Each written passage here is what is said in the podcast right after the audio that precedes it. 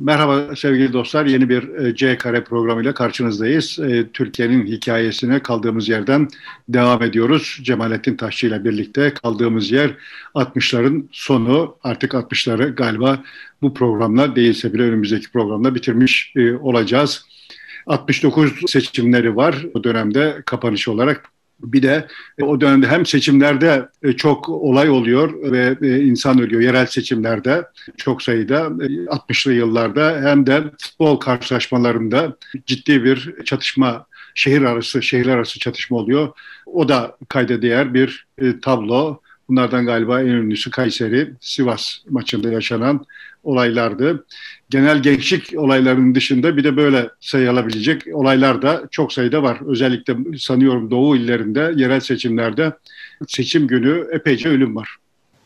Ya evet yani şiddetin tırmanmaya başladığı bir dönem Türkiye'de nasıl yorumlayabiliriz bunları ya hoş bir misal Kayseri Sivas maçı.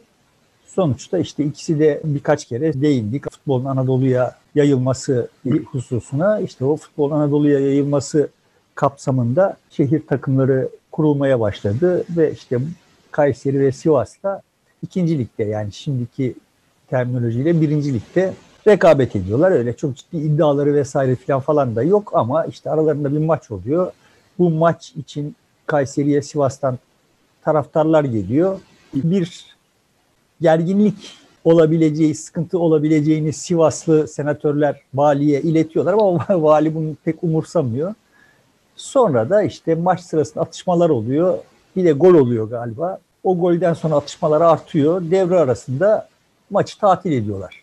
Ve Sivaslı taraftarlar, deplasman taraftarları stat'tan çıkmaya çalışırlarken kapılar dışarıya doğru değil içeriye doğru açıldığı için birbirlerini eziyorlar. Yıllar sonra Heysel'de benzeri yaşanacak olan bir facia oluyor. Yani ölenler 39 kişi statta ölüyor bildiğim kadarıyla. Ölenlerin tamamı ezilme, sıkışma ve boğulmadan ölüyor. Yani öyle karşılıklı bir arbede durumu yok yani. Maç sırasında tribünlerde atışmalar var da ama ölümler tarafların birbirlerini öldürmeleriyle gerçekleşmiyor. Değil. Ama bilare... Peki e, bir, bir stadyumun çöktüğüne dair bir takım e, aklım hafızam yanıltmıyorsa bir şeyler var e, aklımda. Kapılar, bir tribün çöktü galiba. Kapılar çöküyor filan galiba yani. Tam evet öyle bir, bir şey de var. Şimdi e, ama ben hani bu e, olayı deminki mevzulara bağlamak için iyi bir konu olarak bulmamın sebebine geleyim. Şimdi Türkiye'de ezberler var. Bu Kayseri Sivas maçı hakkında kulaklarına muhtelif bizi izleyenlerin önemli bir bölümü genç olduğu için bu hadiseyi hatırlamıyorlardır yani. Ee, dünyaya gelmemişlerdir. Ama bu e, hadiseyle ilgili kulaklarına bir takım şeyler gelmiş olabilir.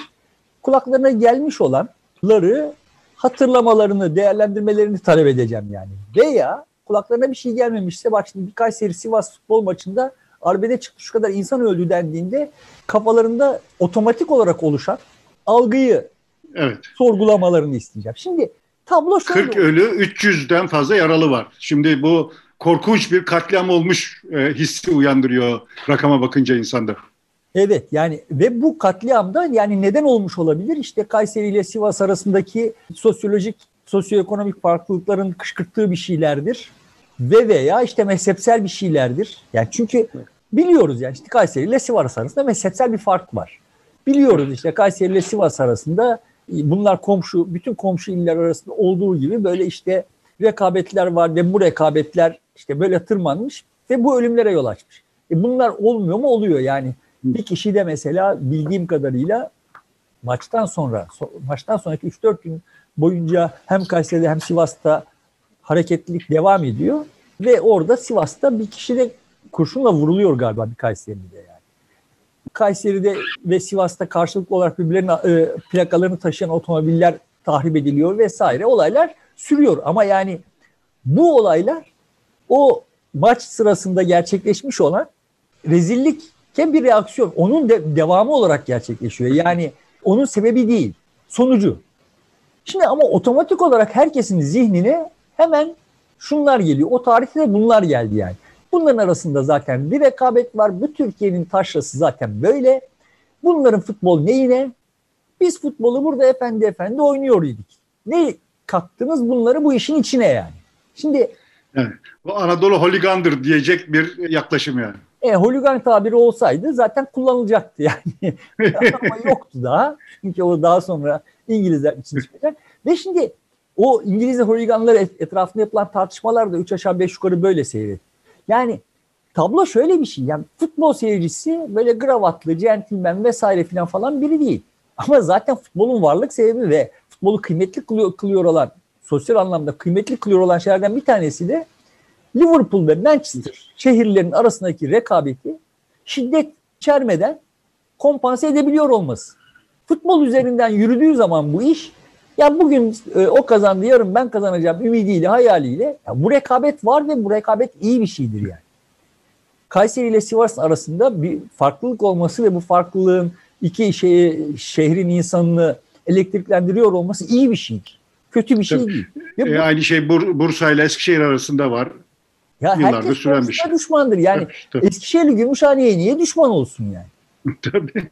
Ya da Vanlı'ya niye düşman olsun? Eskişehirli Bursa'ya düşman olacak. Yani kimi kendi sıkletinde görüyor ise ve işte kim yakınsa. Gö Göztepe'li de Karşıyakalı'ya karşı yani, çıkacak diyorsun. Tabii yani oyunun kuralı bu yani. Bütün insanlık tarihi böyledir. Şimdi mesela işte bu geyiklerden bir tanesi işte dinler insanları bölüyor ve işte savaşlara sebep oluyor. Ya farklı dinlerin birbiriyle savaşı dünyada çok nadir rastlanan bir hadisedir. Yani dünyanın bütün büyük savaşları aynı dine mensup insanlar arasında olmuştur yani. Evet. Yani dünyada savaşta öldürülmüş olan Hristiyanların yüzde doksanını diğer Hristiyanlar öldürdüler. Savaşta ölmüş olan Müslümanların yüzde doksanını diğer Müslümanlar öldürdüler. Yani böyle çok geyik, çok şematik Şeyler. bir e, bakışla üretilmiş bir şeyler var. Sıkıntı şu, bu üretilebilir. Ama bu düzeltilmiyor. Düzeltilmeyince artık ondan sonra sahiden mesele özü buymuş gibi. Yani sahiden de Sivas ve Kayseri arasında böyle kan davasına yol açacak bir husumet var ve işte o patlayacak bir yer arıyordu. O da futbolda buldu. Demek ki futbolu kaldırırsak bu patlayamayacak filan gibi böyle absürt akıllar yürütülüyor. E, e, sonra aynı şey İstanbul'da olmadı mı Fenerbahçe Galatasaray maçlarında? Şimdi taraftar rakip sahaya gidip izleyemiyor. Yani evet. Anadolu'da o gün suç bulanlar buna ne diyecekler? Hayır zaten e, onlar bir adım öteye gidiyor canım. Zaten yani önce şöyle şu deniyor. Bak 1968'de Mithat Paşa stadında maç seyreden gravatlı fötür şapkalı adamlar fotoğrafları. Biz ne kadar geri gittik. Tamam mı? Şimdi bir, birinci husus bu. E, evet geri gittik bu anlamda bakarsan. Çünkü futbol avamın işi halini aldı yani. Yani seçkinin eğlencesiyken avamın işi halini aldı. Birincisi bu. Yani ne yapalım avam eğlenmesin mi yani? Avamın bir meşgalesi olmasın mı? İkincisi şu oluyor zaten. ikinci adımı o itirazların. Zaten futbolu yasaklayalım. evet Kayseri Sivas arasında Bursa Eskişehir arasında olan aynı zamanda Fener Galatasaray arasında da oluyor. Futbolu yasaklayalım. Şimdi böyle absürt absürt dalgaları sürüyor. Şimdi futbol evet şiddetin, şiddete yol açmadan bertaraf edilebilmesi için etkili enstrümanlardan biridir ve bu fonksiyonu da müthiş biçimde yerine getiriyor bütün dünyada. Zaman zaman ama olayın işte yani sonuçta tribün dediğin yer çok dar bir alana çok sayıda insanın sıkıştırılmış olduğu bir durum ve tabii ki bu sayısız riski barındırıyor. Bunu yönetemiyor olduğun zaman da evet bir takım patlamalar oluyor. Dünyanın her yerinde oluyor yani. Bir takım çatlaklar çıkıyor. Şimdi sıkıntı benim itiraz etmeye çalıştığım, burada konu etmeye çalıştığım husus şu. Şimdi aslında olmayan, olayı araştırdığın zaman, karıştırdığın zaman aslında var olmayan bir hikaye var. Yani sonuçta ne sosyoekonomik ne mezhepsel ne şu ne bu yani. insanlar bir mimari hata yüzünden birbirlerini ezmişler. Yani bir araya gelmiş olmalarının yarattığı bir risk varmış. Bu mimari bir hatayla realize olmuş. Evet. İnsanlar ölmüşler. Çok e, can yakıcı bir şey. Hesap sorulması gereken insanlar var. Onlara nitekim valiyi hemen ertesi gün çağırıyorlar filan falan Ankara'ya. Neyse ama şimdi bunun üzerinden bir hikaye üretiliyor ve o hikaye gerçekliğin yerini alıyor. Ondan sonra sittin sene devam ediyor yani. Yani futbol böyle vahşetlere, vahşete yol açan bir şeydir. Türk toplumu böyle bir futbolda bile bu işi doğru düz yapmayı, taraftarlık yapmayı beceremeyip birbirinin gırtlağına sarılır, birbirini öldürür. Şimdi orada sanki ölenleri rakip takımın taraftarları öldürmüşler gibi bir gibi. algı var ve bu böyle sorgulanmadan sürüyor. Bunu şeye bağlayacağım. Yıllar sonra Denizli'de senin memleketinde tribünlerdeki tel örgüler yani Türkiye'de sahalar gerçekten de maçlar gerçekten de bir arbede halinde sürdü. 70'ler boyunca özellikle böyle oldu yani 70'ler ve 80'ler boyunca. 80'lerin ilk yarısı boyunca. Şimdi giderek arttı yani tansiyon. Çünkü toplum sıkışmıştı. Başka her alanda sıkışmıştı ve bu şeyde patlıyordu. Mesela bunun en sembolik göstergelerinden bir tanesi 1980 darbesinden sonra orduya laf etmek mümkün değildi. Ordu spor ligdeydi ve ordu nereye giderse hangi de, deplasmana giderse orada ana avrat orduya söve, sövülüyordu. Aslında sövenlerin işlerini ferahlattıkları mevzu orduydu yani. TSK'ydı ama sonuçta ordu spor bunun faturasını ödemek zorunda kaldı. Şimdi vatandaşın böyle cinlikleri ve vesaireleri falan falan olur yani. Ve oraya da o maç, maçlara da evet sıkışmışlıklarının ferahça boşaltabildikleri o için gidiyorlar. Orada evet tatsız olaylar tatsızlaşıyor yani. Ama böyle hani e, iddia edildiği kadar şiddet boyutlarına falan filan gelmiyor. Birkaç kere işte tel örgüler yıkıldı, sahaya insanlar girdi. Kimse kimseye zarar vermedi. Ama yani sahaya girdiler yani.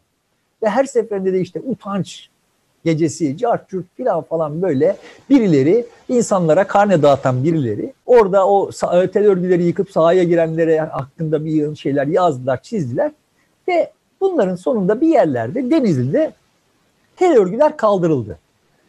Birdenbire şey başladı. Ya bak görüyor musun Denizli seyircisi ne kadar medeni. Keşke her yerin seyircisi böyle olsa. Sonra aradan bir iki yıl geçti. Türkiye'nin her tarafında tel örgüler kaldırıldı ve olaylar bitti. Şimdi yıllarca e, millete, memleketin insanına vesaireye, o futbol seyircisine sövenler sanki hiç onları dememişler gibi bunları unuttular. Yani hiçbirisi çıkıp şunu demedi. Ya biz böyle diyorduk ama ya bak biz bu tel örgüleri kurduğumuz için oluyormuş bunlar. Yani biz tel örgüleri koyuyorduk ve insanlar bunları yıkmak için böyle onlara saldırıyorlardı, yıkıyorlardı. E şimdi biz tel örgüleri kaldırdık ve insanlar hiçbir şey yapmıyorlar galiba yanlış bizdeymiş demediler yani. İnsanlar hakkında yıllarca pompaladıkları ve bugün hala uzantılarını sürdürüyor olan yani hala işte şimdi vatandaşa sövüyor olanlar söverken kullandıkları argümanlar bu tür argümanlar. Yani biraz eşelesen işten haberdar olanlar olayı Kayseri Sivas maçına kadar da götürür. Ya sen bu insanların müdafaa ediyorsun. Yani o insanların orada yaptıkları bir şey yok ya. Ama bu algı üretilmiş, bu algıyla tarih yeniden yazılıyor. Ve bu böyle kendi kendisini besleyerek sürüp gidiyor yani. Şimdi buradan şunu demeye çalışmıyorum. Toplum son derece temiz, masum, hiçbir evet. kabahati yok. Böyle çok centilmen. Böyle bir şey demiyorum yani. Yani ama dünyanın bütün toplumlarında daha doğrusu dünyanın bütün fertlerinin içinde zaten bir ikilem vardır yani. Yani bu Tanrı ve şeytan ikilemi böyle çok dışarıda bir şey değil ki yani. Hepimizin içinde bir tane ve hep, hepimizin içinde bir şeytan vardır yani. Başıboş kalırsa, denetlenemeyecek olursa o şeytan tarafı insanın her insana normal şartlarda yapamayacağı şeyleri yaptır. Hepimiz yaptık yani. Hepimizin yine yapabileceği durumlar ortaya çıkabilir. Ama sonuçta bunun bir, bir denetleyicisi var. Hepimizin içinde var ve toplumda da var. Mesele bunu yönetemiyor olmaktan kaynaklı. Evet. Şimdi bunu temizleyemezsin. Yani insanların içinden o şeytanı bunu daha önce konuşmuştuk başka programlarda. Otomatik Portakal benim açımdan bu konuda son noktayı koyan kitap ve filmdir. Yani insanın günah işleme özgürlüğünü ortadan kaldırarak dünyayı düzeltemezsin yani. Problemleri evet. çözemezsin. İnsanın günah işleme özgürlüğü varken bir medeniyeti yapabiliyor yani. Bu tuhaf tuhaf akıllar yani bunlar ve böyle delil olarak kullandıkları şeylerin de bir gerçekliği yok tekrar aynı noktayı vurgulayayım. Kayseri'de olaylar hiç öyle tahmin edildiği gibi sebeplerden çıkmadı ve zaten kestirmeden tahmin edildiği gibi de olmadı yani. Orada bir mimari hata vardı. Normal bir gerginlik insanların panikleyip birbirini ezmesi yüzünden bir trajediye dönüştü yani. Şimdi Türkiye böyle bir ülke. O zaman da böyle bir ülkeydi. Evet ama senin işaret ettiğin gibi sonuçta sağdan soldan toplumun orasından burasından şiddet patlamaya başlamıştı. Yani işte seçimler artık eskisine kıyasla daha ölüm kalım e, meselesi yani. halini almaya başlamıştı. İşte futbolu o hale almaya başlamıştı yavaş yavaş ve bizimle beraber Süleyman Demirel de bütün bunları seyrediyordu. Yani o işte baraj yaparak vesaire filan falan ve bana milliyetçiler adam öldürtemezler diyemezsiniz diyerek filan. Dedirtemezsiniz. Bana milliyetçiler adam öldürüyor dedirtemezsiniz. Dedirtemezsiniz diyerek yoluna devam ediyor idi. Yapabileceği çok bir şey var mıydı bilmiyorum ama benim açımdan bu hikayelerinde esas sorumlusu orada zaten siyasetin elini kolunu bağlamış ve vatandaş hakkında kararını vermiş olan vatandaş hakkında bu vatandaşın ancak ıspanak renkli giysiler içinde yat kalk dendiğinde emir dinleyen şeyler olduğu zaman buradan sağlıklı bir şey çıkabileceğini, buradan iyi bir şey çıkabileceğini vehmetmiş olan kendisini çok akıllı, çok bilgili vesaire görüyor, görmüş olan harp okulu mezunu zevzeklerin ürünüdür yani bütün bunlar. O dünya, e, onların dünya kavrayışının ürünüdür, ürünüdür yani. Şimdi Türkiye bu şartlarda yaşadı 60'ları. Şimdi e, iki e, şey hatırlatayım burada ilgili tarih vererek. 8 Ocak 1963'te Ankara'da Sosyalist Kültür Derneği kuruluyor. Gençler işte o 61'den sonra bunu kuruyor. Ama 11 Ocak'ta bundan 3 gün sonra mecliste 1963'te Komünizmle Mücadele Komisyonu kuruluyor. Bütün partilerin katıldığı ve ortak olduğu bir şey kuruluyor. Yani o dönemden e, başka bir şey hassasiyet oluşmaya başlamış zaten. Ya 60'lı dönem, yılların başında. O dönemin tek tayin edici politik ayırıcısı zaten komünizm ve antikomünizm idi.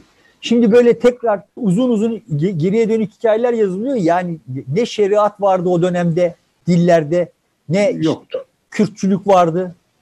Bunlar sonradan Türkiye toplumunu mahkum etmek isteyenler tarafından işte zaten bu toplumun dokusunda bunlar var falan filan diye icat edilen şeyler.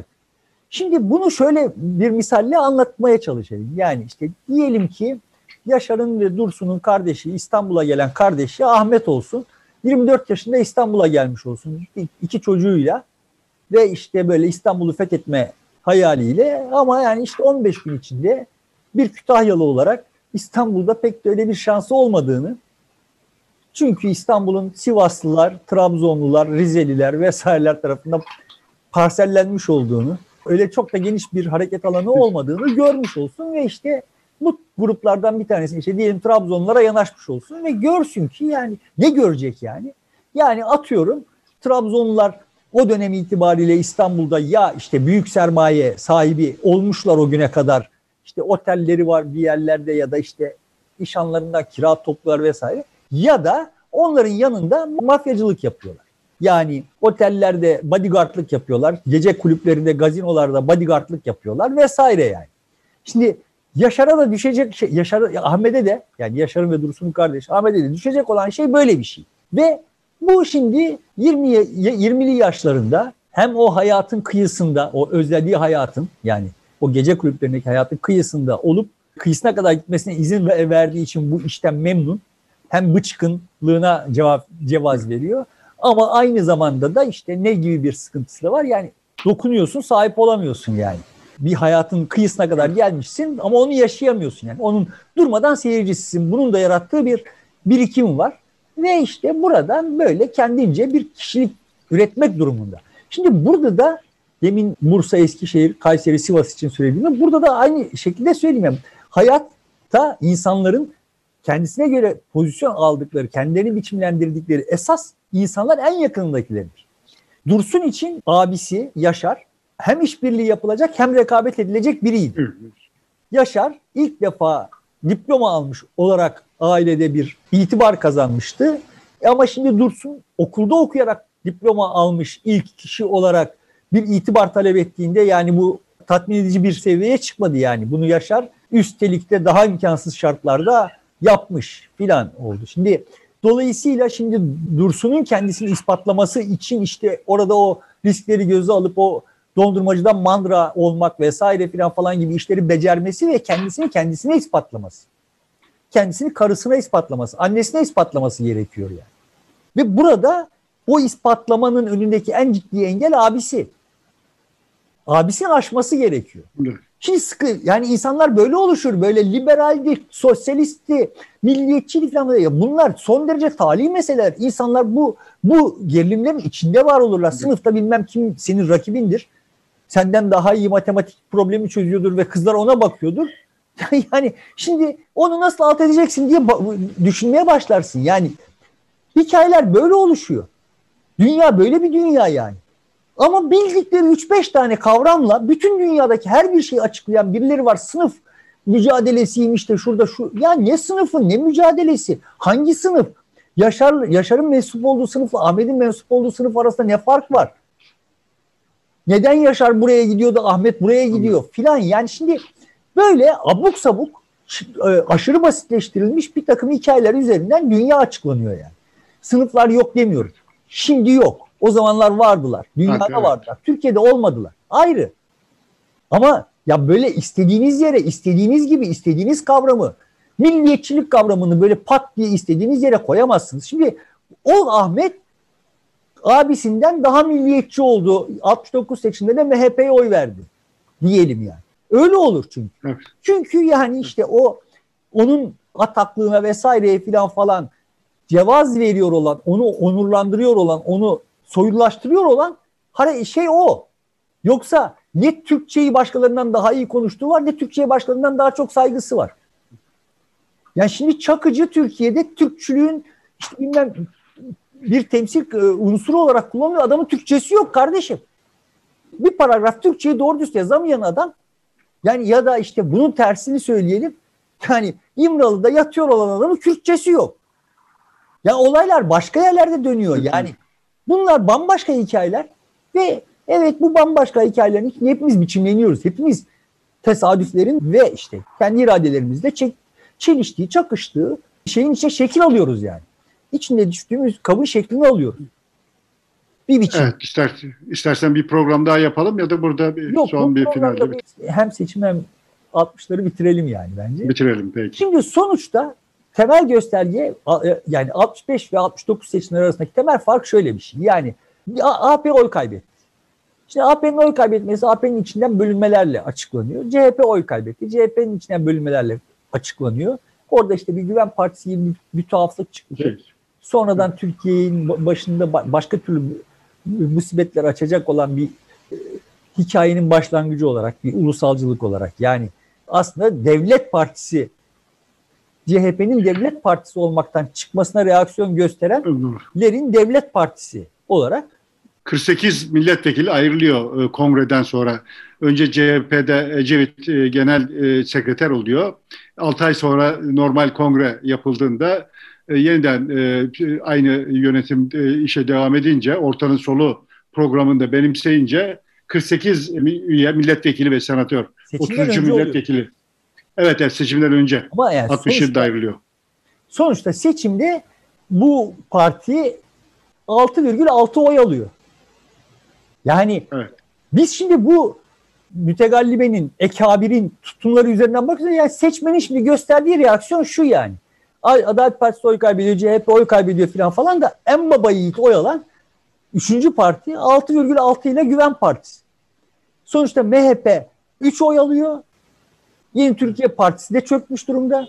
Yani Türkiye'nin toplumunun tutumu itibariyle yani bu toplumun en kapsamlı kamuoyu araştırması seçimdir diye baktığımız zaman şunu netlikle söyleyebiliriz. Bak kardeşim bu merkezden ortalamadan yani vasatın temsili vasattan uzaklaşmayın. Biz aşırılık istemiyoruz yani. Yani evet. şurada siyaseten bir aşırılık istemiyoruz. Toplum bunu defaatle söylemiş. Defaatle söylemiş yani. Her seçimde 73 seçimlerinde söyleyecek konuşacağız yani. Her seçimde bunu söylemiş yani. Aslında Ama 69 seçiminde MHP'nin ve tipin işte MHP bir milletvekili çıkardı, tip iki milletvekili çıkardı e, 69'da. Halbuki tip 65'te 14 milletvekili çıkarmış idi. Toplum e, çatışabilecek unsurlara mesaj gönderiyor. Oradan uzaklaşmış. Başka yerlere gitmiş. Ya toplum merkezde kalmak istiyor. Yani siyasetin evet. merkezde yürütülmesini, e, suhuletle yürütülmesini istiyor. Yürütülmesi istiyor. Ama şimdi durmadan bu e, Sivas e, Kayseri Sivas maçında olduğu gibi toplum hakkında konuşanlar bir başka toplum anlatıyorlar. Evet. Ve rakamlar önlerine konduğu zaman da ya bak ben yanlış düşünmüşüm, yanlış varsaymışım demiyorlar yani. Bu iki yüzlülük yapıyor diyor şimdi. Yani Yaşar iki yüzlü. Şimdi aslında Yaşar diyelim milliyetçi ama Adalet Partisi'ne oy veriyor. Ya sen, sen nereden biliyorsun? Kimsin? Nasıl hükmettin bütün bunlara yani? Bu böyle tekrarlanıyor, tekrarlanıyor. 30 yıl tekrarlandı kardeşim bunlar. 30 yıl. 30 yıl sonra vatandaş da dedi ki madem öyle işte böyle yani. Yani vatandaş siyasetin makul, düşük tansiyonlu bir yerde kalması için elinden geleni 50, 50 e, seçimlerinden itibaren yaptı. Sonuçta onu seçtikleri zıvadan çıktıkları zaman da faturasını kesti. Yani Demokrat Parti'ye de faturasını kesmişti. Beklemedi ekabir. Sonra işte burada da görüyoruz ki yani bak sayısız seçenek çıktığı zaman önüne yine merkezde kalıp ya bak bu hesabı burada görelim demeye çalıştı. Şimdi ha yok muydu memleketin içinde bir takım bu işler böyle olmaz çok daha keskin programlar gerekiyor diyenler vardı. İşte MHP'de, KİP'te, orada burada bunlar onların da varlığı sigortadır. Onların yokluğu kötü bir şey yani. Ama buradan toplumu okuyama e, toplumu okumak için kullanacağın rakamlara baktığın zaman toplumu zaten tip işlevsiz hale gelince 69 seçimlerle birlikte gençlik başka bir yere yöneldi evet. 68 olaylardan. Evet. Yani şimdi sen burada böyle yukarıdan müdahaleler yapacaksın, yapacaksın. Toplum hiç reaksiyon göstermeyecek yani. Sonra da topluma ama işte çobanın oyuyla benim oyum. Ulan keşke bütün oyları çobanlar kullansa sen kullanacağına. Bu kafayla sen kullanacağına bütün oyları çobanlar kullansa yani. Çünkü sen müdahale ettiğin zaman işin cılkını çıkarıyorsun kardeşim. Şimdi bu müdahalelerin bu müdahaleler altında durmadan bilenmiş olan toplumun reaksiyonları üzerinden ama zaten öyleydi. Akılları yürütüyor ve ben de hani şu programlarda sistematik biçimde şiddetle itiraz etmeye çalıştığım şey bu. Bu vesileyle hani 69 sonunda 69 seçimlerinde tablo buydu. Türkiye'nin hali buydu. Bu halden sonra 70'te iyice cinnet halini alacak. Çünkü işte 70'le birlikte ve 12 Mart'la birlikte bunları da konuşuruz yani. Evet 60'ları böylece bitirmiş oluyoruz. 70'lerin başında belki 60'ları yeniden dönüp bir iki e, referansta bulunabiliriz. Çünkü 70'leri anlamak biraz da 60'lara gönderme yaparak mümkün olacağı için burada bitiriyoruz. 70'li e, yıllarda buluşmak üzere şimdilik hoşçakalın diyoruz. İyi akşamlar.